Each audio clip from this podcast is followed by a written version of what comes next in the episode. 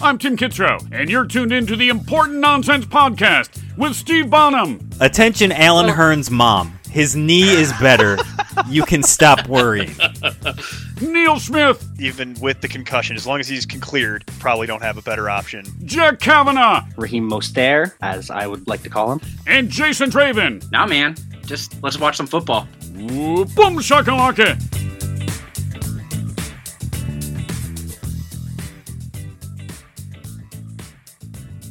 Welcome back, everybody, to the Important Nonsense Podcast. 32 teams in 32 days, breaking down every team in the NFL for you before we actually kick off the 2021 fantasy football season. My name is Neil Smith, joined as always by Mr. Steve Bonham. Hello. Oh, Steve, as a, still still August 21st here as we sit down to record this. And if anything we say sounds a little bit dated, that's going to be why. Check out the uh, wrap up show that'll be starting uh what Friday the 4th, I believe. Yes, that is tentative date. Yes. Tentative date Friday the 4th. Uh we'll update any takes that need to be updated, going to run through any changes that have happened between when we recorded, you know, each individual team show and the start of the season. So check that out. And uh, as we always say, don't draft before Labor Day weekend if you can possibly avoid it. Uh, just so that way it gives the NFL a chance to actually lock its rosters. The the topic du jour today, Steve, is the Philadelphia Eagles. And but right before we get into that, just check us out at importantnonsense.com and check us out at importantnonsense.com slash Patreon. For one dollar, one little dollar, you can uh, join at the lowest level of Patreon and get access to our Discord channel. So chat with Steve, chat with myself, chat with any of our staff, uh, trade questions. We'll look at your team, evaluate it, or just anything you want to talk about fantasy football related. Uh, we're here for you. So check that out as a resource. And I'm personally very excited about this, Steven. You don't say that often when you're talking about the Philadelphia Eagles. Okay, I shouldn't say that because I'm going to get a battery thrown at me. Whoops, shouldn't say that either. But uh, but don't get to say this too much uh, for for previous years because it's frankly since that Super Bowl, it's been a lot of questionable decision making, and it's kind of devolved into a little bit of a hot mess. So they've been living in this purgatory where they can't really win more than like eight or nine games a year, but that's been good enough to win their terrible division. So they keep trying to trot out the the same kind of experiment that hasn't worked since uh since 2016, frankly. So this year there have been some changes. Saw a few changes last year too. So they're kind of they're kind of turning it over little by little as opposed to going with the total rebuild approach. But the reason I think to be excited about the Eagles really is Jalen Hurts. Would you not agree? Yeah, it's it's Jalen Hurts for sure, and it's a it's very interesting because we saw at the end of last year, like there's no more Doug Pederson.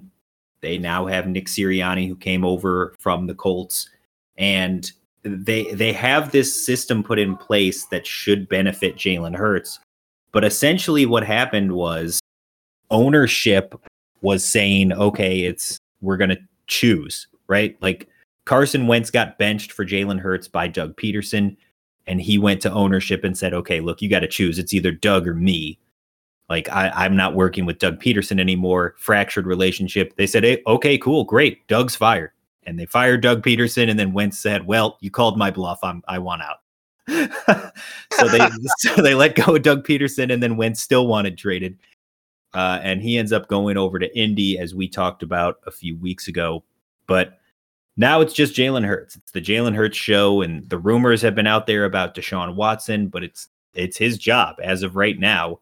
It is still Jalen Hurts as the starting quarterback for the Eagles, and for whatever reason, maybe it's the rumors, maybe it's because of his low completion percentage. I don't know, but for whatever reason, he is being severely faded in a lot of leagues, and again, uh, faded for me. I guess is a- is a good st- standpoint um, because he's going at QB twelve, so he's going as a starting quarterback. He's going one spot ahead of Joe Burrow, but he's going behind Matthew Stafford, behind Ryan Tannehill, behind Tom Brady, players that we like, players that we think will have good seasons. But we have said it time and time again Konami code quarterbacks are the only way to get into the top five in fantasy football. And even without being in the top five, a Konami code quarterback has a floor of about top 15. As long as he stays healthy on a points per game basis, you're essentially drafting Jalen Hurts, what I believe is his floor. So last year when he started in those three games on that pace, he was the QB three. Over those three weeks, I have him projected out as the QB five. I have him ranked as the QB six, right outside that tier of top five in the same class as Russell Wilson. I think they're going to throw the ball enough and trail enough that he's going to be able to put up points through the air and on the ground. They've kind of fixed the weapon situation around him. So I feel like he's going to be good enough this season that for his current price point, Jalen Hurts is a guy that I have on multiple teams as my backup quarterback because he's going that late in ADP, but I feel like he's got top five upside. He's a special case. He's he's uh we're always looking for quarterbacks that are of value, right? And it's just the hate train has gone so far. And I think I, I think you mentioned the low completion percentage. I think that's part of it. Yeah. Is he was really erratic last year, which gave some people some pause because, well, he was just really raw is part of it. And when you're when you're they they they want you to at least be able to be more accurate than Lamar Jackson, right? And and he really wasn't. So that caused a lot of like kind of ruffling of feathers in the fantasy community. But it was only three games. He was really raw. And to your point, it doesn't matter that he was that inaccurate. He put up a he put he was good enough to be QB three those weeks. He moves the ball. He runs around like crazy, and he's very dynamic while he does it.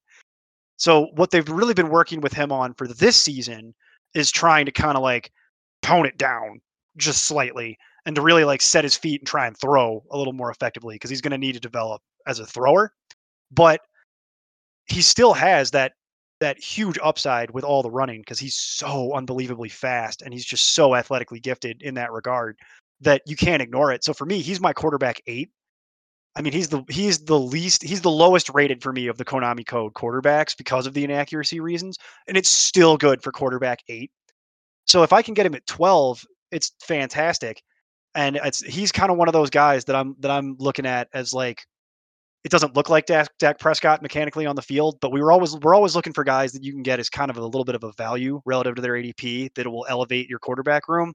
And for me, that's him this year. Is mm. I, I'm perfectly prepared to take the risk where other people aren't because I just think the upside is so immense that you can't I can't pass it up. I wind up with Jalen Hurts a lot. I have a lot of Jalen Hurts shares for fantasy football this year for dynasty and for uh, for redraft. It's pretty. It's I'm I'm pretty heavily invested, so I'm expecting big things. It sounds like you are too. Yep. So it doesn't. There's really not too much else because the backup is Joe Flacco, and I think part of why he falls in ADP too is because there's this ridiculous rumor that Joe Flacco is going to be the starting quarterback, and he's on a very short leash. Which there might be some truth to the second statement there, but I don't think Joe Flacco at this point is in is in any real threat to like coming in and taking the job away from Jalen Hurts. I think he's just an insurance policy. Yep. So I'm not worried about that. And from there, I think at this point we we uh we can go directly into uh, to one of one of your favorite topics, Steve, year on year.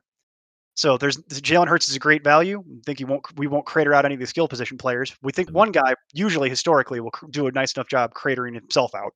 Let me get my uh, soapbox real quick. Hold on. Okay. Okay, yeah. I'm ready. Okay, Go ahead. good. All right, stand up on that.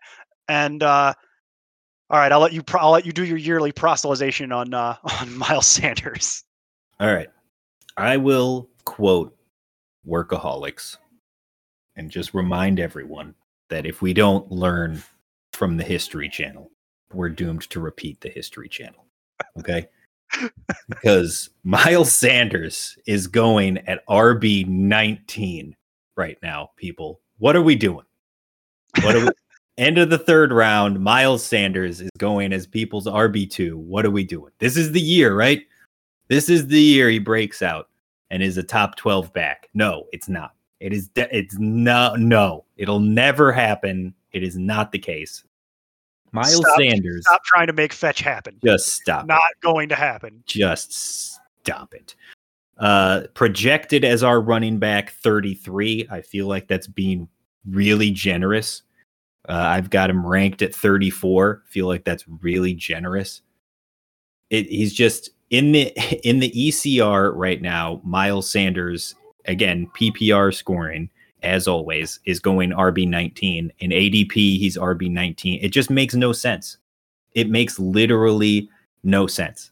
Again, you've got Sirianni coming over, a new regime. So it's a, a whole new system being put in place, not the same people that have invested in Miles Sanders. And their first order of business as they come in, other than getting rid of Carson Wentz, is they draft Kenny Gainwell. They keep Boston Scott. They sign on Johnson, who's now no team, recently got cut, and they re-sign Jordan Howard. They brought in three new guys to potentially take away Miles Sanders' job. None of if if you were in your day-to-day job and they brought in three people to do exactly what you do to see if they could possibly do it better, would you feel confident that you still have a job? I'd probably be updating my resume in the background. Exactly. I would be thinking, oh no, I'm being replaced. They're looking for a way to get rid of me. That is exactly what you should be thinking about with Miles Sanders. It's the same logic that we talk about with Houston. They brought in Mark Ingram, they brought in Phillip Lindsay. Now, I don't think any of those guys are the caliber of David Johnson, but it's a new regime. And they brought in those guys to potentially replace David Johnson. And you're perfectly fine fading David Johnson to the RB 40s right now. but Steve, but Miles Johnson Sanders, washed. You got to yeah, remember exactly. But Miles Sanders, who even when he's had the full workload has been garbage, is a guy that you're still taking in the top 20.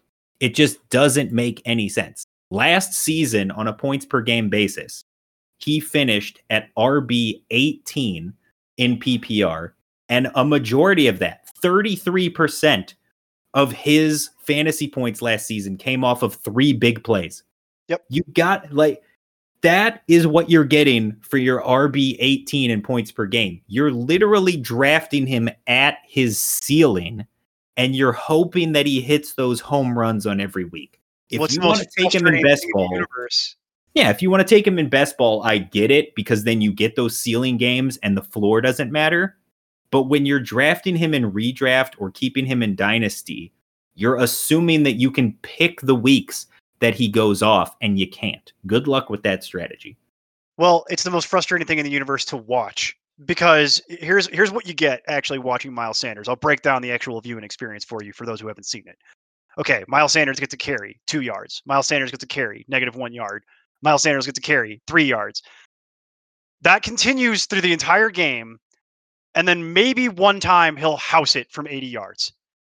And that's it. That's the whole and that and if you don't get that 80 yard thing, you get a 5 for your day with Miles Sanders. Now he might pay you off, but to your point, trying to predict when that's going to happen is mad just completely impossible. You're never you're to you're going to get that wrong so many more times than you will get it right that it's just not worth the headache. And so for reference, I have Miles Sanders outside of RB2. I've got him at RB29 and that's just mostly a function of how far off a cliff running back goes, like so quickly. Like he'll be out there and he's still theoretically like the RB one, but trying to actually roster it and and manage it and own it is just such a nightmare mess that it's just not worth it and it's far too inconsistent. And to your point, they're actively looking for ways to not put, put him out there. Yeah. So I'm I'm just totally turned off by it. I want yeah. no part of Miles Sanders to, either. To put it in a perspective for you, on rushing plays last year. And again, a majority of his work is through the rushing game because they still have Boston Scott and Kenny Gainwell, who we'll talk about in a we'll second. Say, we'll get to Kenny Gainwell in a second. But Miles Sanders had 867 rush yards on 164 attempts last year with six touchdowns. Okay. Four of those touchdowns came off of 161 attempts for 637. So that means on just three of his attempts, he had 230 yards and two touchdowns. That's 76.7 yards per attempt. But on everything else, he was averaging under four, and the league average is 4.2. He's a below average running back that you're hoping hits the home run. He hit the home run three times last year. And if you're just looking at his overall numbers, it buoys him up but everything else he did was so mediocre that it doesn't matter. Yeah, he's not. I'll just go back to stop trying to make fetch happen. Yeah. I think that really sums it up Like this is not something that anyone should be interested in. And if you're listening to this, just move on from Miles Sanders in the draft. Let somebody else try and draft him to be their RB2 and pay up for that if they're going to and just just move along because there's Yep. no reason to roster him anywhere near that relative ADP. But let's talk about some of the other guys where I think it might be a a little bit a little bit less cut and dry. So you mentioned they kept Boston Scott. I would argue that Jordan Howard doesn't matter, right? Jordan Howard is really just there to be the traditional between the tackles running back if something was to actually happen to Miles Sanders. So I'm not really worried about that at all. It's not worth knowing too much about.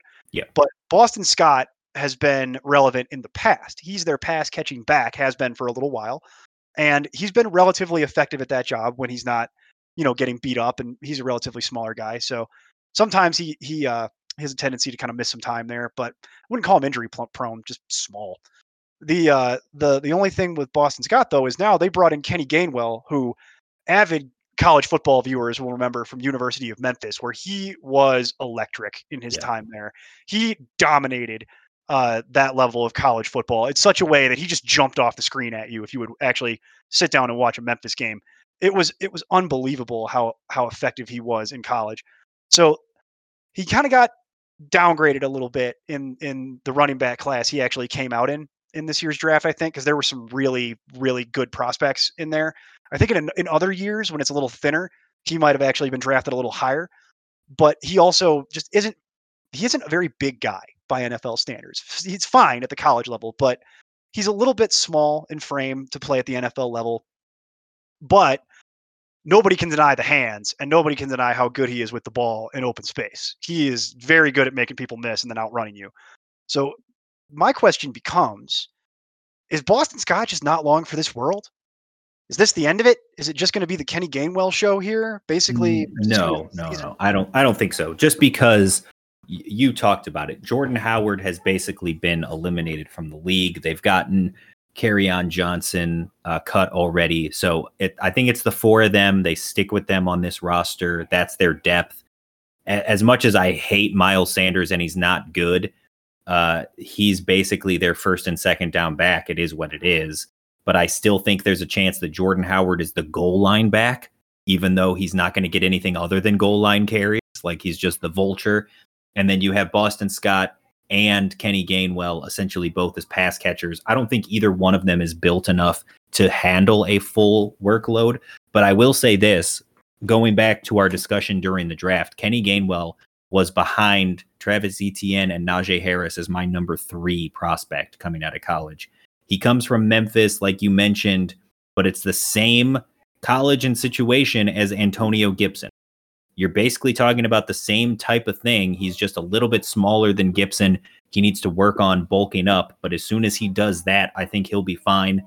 He'll have an established role as the pass catching back here on this team for a while. And for me in PPR, he has a ton of value, especially considering he's going at wide or at running back 61 right now. He's going in the back end of the 15th round. You can have him for virtually free.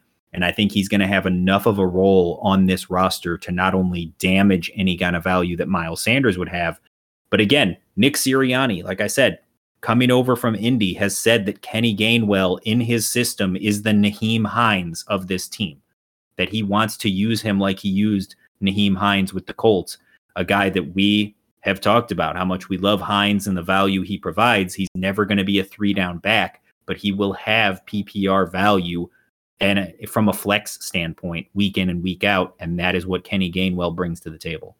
Well, it's funny you mentioned that because of where Kenny Gainwell is being drafted. I am also finding myself in my mocks and in my early drafts with quite a bit of Kenny Gainwell, just because he's he's he's part of the Sirianni regime. That's their Yep. guy. They drafted him, and they're going to use him quite a bit. And if you've watched any of their preseason games, and I know you don't want to read too much into preseason, but he's been being heavily involved because they want to see what they have, and he's been looking good. So the game doesn't look like it's too big for him he he himself is kind of a smaller guy, but referencing the tape again, you can't argue what he was able to put out on, on tape in college. And Yeah. and there is absolutely going to be a Nyheim Hines role with this Eagles team. And I I don't know. That's why I led with the question: Is Boston Scott not long for this world? Because I think for this year he's safe, but if Kenny Gainwell develops into the player that he could be, Boston Scott may just be done, and this will just be more or less Oh, yeah. Kenny Gainwell's job, basically moving. I think forward. going forward, he's done. But for this year, Boston Yeah. Scott will still be there. So I, I think both of us would be very interested in getting late round shares of Kenny Gainwell. It's actually the thing that I'm most interested in related to Eagles running back is Yeah, Kenny 100%. Gainwell at the end of my draft. I'm not Yeah, interested And really. it's not even close. Yeah. Yeah. that's the one that I would be interested in taking a shot on. Leave everything else alone. Frankly, I want no part of it at all from from that standpoint. So that's the running back room. Big things for Kenny Gainwell. We hope. And let's just get right into it too, because they made some changes at wide receiver, and this has been a work in progress for them for a long time. Right, long term fans will know they've been trying to turn this wide receiver room for quite a while, and they've made some strides into doing that by well, they added some more young talent when very early in the draft they went and got Devonta Smith out of uh, out of Alabama. So for a lot of people, he was the number one wide receiver prospect. You could go back and forth with him or Ja'Marr Chase, Heisman winner. Yeah. Heisman winner. So we've we've seen Devonta Smith quite a bit in college. He was fantastic, and seems like a logical choice for the Eagles as they work to kind of turn this room around. So we'll we'll get into him in a moment. But just to round out the room, they have Jalen Reagor still, who they drafted last year, First round pick last year. Yep. first round pick last year. And they still have some of their guys that people who follow the Eagles for a while might remember because they've been fantasy relevant along the way. Really, it's just Reagor and then a bunch of guys. Right. Because they still have Travis Fulgham. They still have Greg Ward. They still have Quez Watkins. Like they still have, you know, they, they still have their JJ old Whiteside, John JJ Hightower. Whiteside, John Hightower. They still have a lot of their old kind of regime of guys, but frankly, we've all seen all of those guys play football for a number of years at this point, for the most part, and none of it's really stock and there's nothing that you really want to get invested in long term. So let's let's let's circle back to Devonta Smith because basically, for a lot of people coming out, you know, where he was drafted and coming out of college, you know, the expectation for him is that he's going to come directly into the league and immediately take over as the wide receiver one. It's just a question of what does that translate to in terms of fantasy production. So, how have I know you and I talk a lot about like where you'd be willing to get invested in like certain rookies, and it sort of depends on the situation and things like that. So, how early would you be willing to get yourself invested in Devonta Smith in a in a redraft? Uh, right now, I have Devonta Smith in that same upside neighborhood. I've got him at wide receiver 40 around uh, Curtis Samuel, Antonio Brown, Jerry Jeudy, Darnell. I've got him in that. These are guys that could emerge and have big plays, but I don't want to count on them as a starter. Like great flex, not a guy I want as a starter.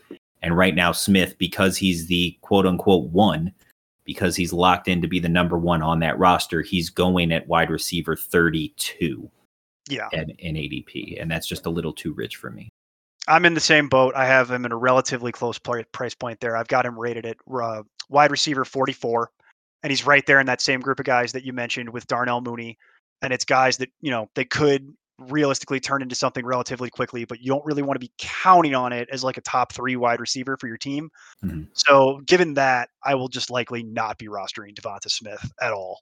In- Yeah, and it depends too. Like again, that's kind of where I feel comfortable about it. But at the same time, um, just referencing back, I'm in the middle of a couple of drafts right now, and in one of them, I was able to get Devonta Smith as my fifth wide receiver. He fell to me as the 47th receiver off the board.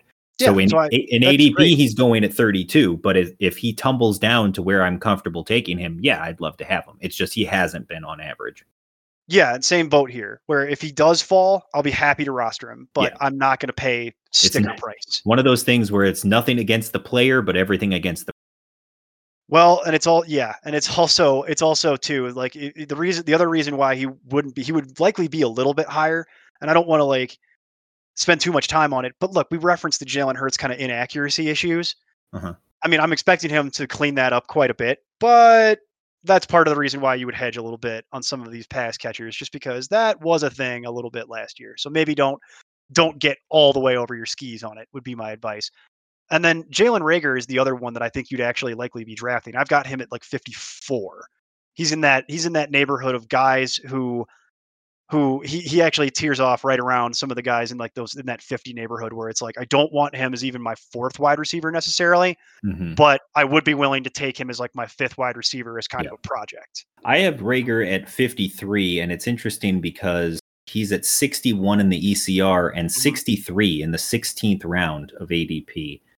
Um, you got to remember, yes, he's been replaced by Smith theoretically as the one, but he was never built to be a wide receiver one, which was kind of the knock against him all of last year. And then he got hurt. He got hurt at the beginning of the season. He was playing through an injury all year long. They feel like he's back to 100% now and that he's going to have a decent year this year. Again, you're talking about Jalen Reagor was the one in a role that he didn't, he's not built for. And his number two option was what? Travis Fulgham. Well, as- as far as wide receivers, but I would argue that it's not that. It was Dallas Goedert. But even then, he was dealing with injuries in and out of the year. I, I mean, it was basically Jalen Reagor out there on his own with Yeah. Carson Wentz playing terribly. yeah, with with Greg Ward and Travis Fulgham. Yeah. So, uh, I mean, the role of the wide receiver two in Philly has been so bad for so long that we we don't even remember what it looked like when it was good. But I think they're going to throw the ball enough and be decent enough that Reagor, especially with Smith getting the primary cornerback coverage, I think Reagor could have a sneaky great season for somebody that you can have for basically free.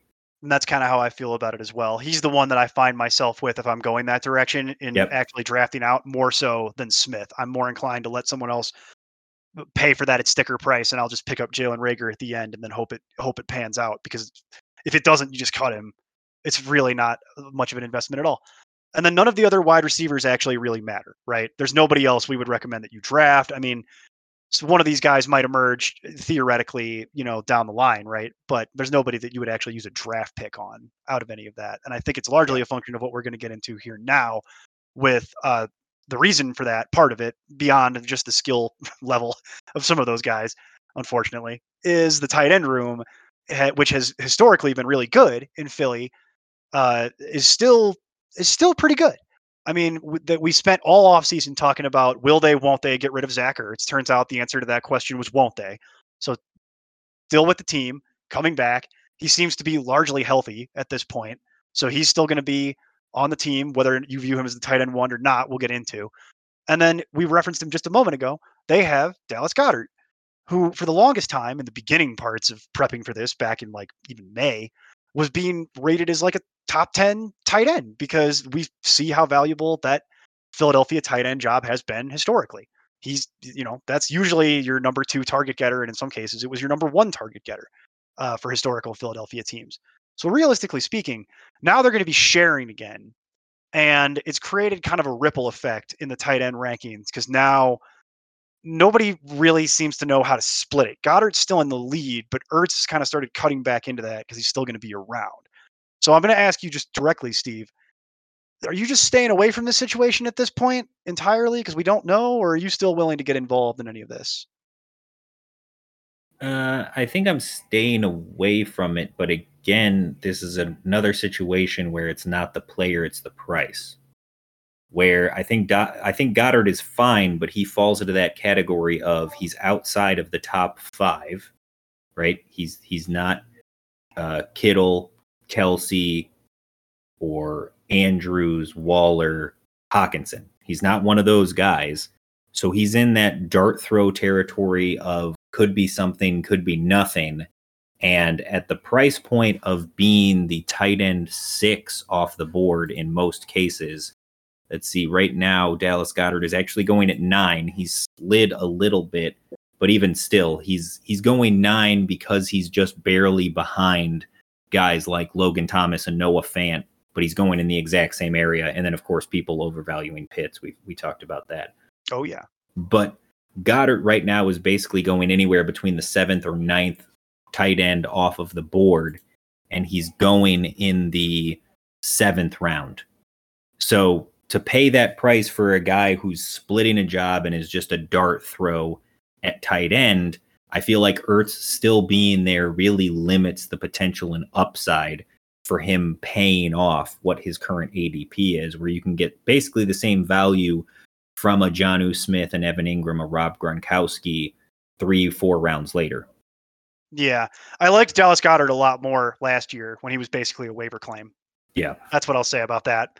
So yeah, putting in putting in like that huge amount of capital into them, it just doesn't make sense. Your team's going to suffer for it in other areas. Frankly, we've talked about this a bunch. More often than not, if I can't get one of the top five tight ends, and especially the big three, I'm probably just punting it, and we'll just go into the grab bag because the grab bag will, will be a lot cheaper and easier to manage. It's and Yeah. you're you're in that boat with eighty percent of your of your league mates, so you'll likely be able to find stream it, find some B level role players. Somebody will break out, and you'll likely be fine. I'm not trying to overpay for a guy who's who's sharing a job. And again, it's the situation, not the player. Because I have I'm fine with Dallas Goedert, the player. He's he's proven to be very serviceable in the NFL, even though he's only been in it for a relatively short amount of time. Yep. And then there's Zach Ertz, which how the mighty have fallen because he's in my rankings, Zach Ertz is at 23, and I just don't see how you can count on it. Yeah. Not really interested in Zach Ertz at this and point. he's going undrafted for free. So Exactly. So there's really no reason to draft Zach Ertz. And so at that point, real is there is there anyone else that you want to, that, that kind of moves the needle for you related to the Eagles? Because I think that's your that's your main no, the that's your main like people. the uh the defense is terrible. So Oh, it's you, gonna be want to avoid that for sure. Uh, Jake Elliott is a name at kicker, but I don't know if I feel like again it's kicker. Kicker doesn't really matter. So if you want to take Jake Elliott, sure, go right ahead. But I'm not really interested in that either. Realistically, the star of the show here, folks, is Kenny Gainwell, just because of the just because of the relative the relative ADP. Well, no, the star of the show is Jalen Hurts because of relative ADP. Oh yeah, fair enough, fair enough. Fair enough. Even he, it shouldn't be. That It- it- shouldn't be it the shouldn't- case. It should, you're right. it It, is. shouldn't be. Yeah. It shouldn't be, but it is.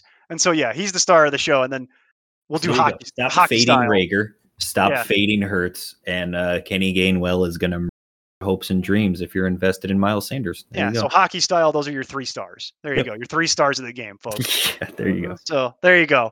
And uh, the we're going to stay in the state of Pennsylvania here tomorrow for you, and we're going to talk about the Pittsburgh Steelers. So we'll see you tomorrow.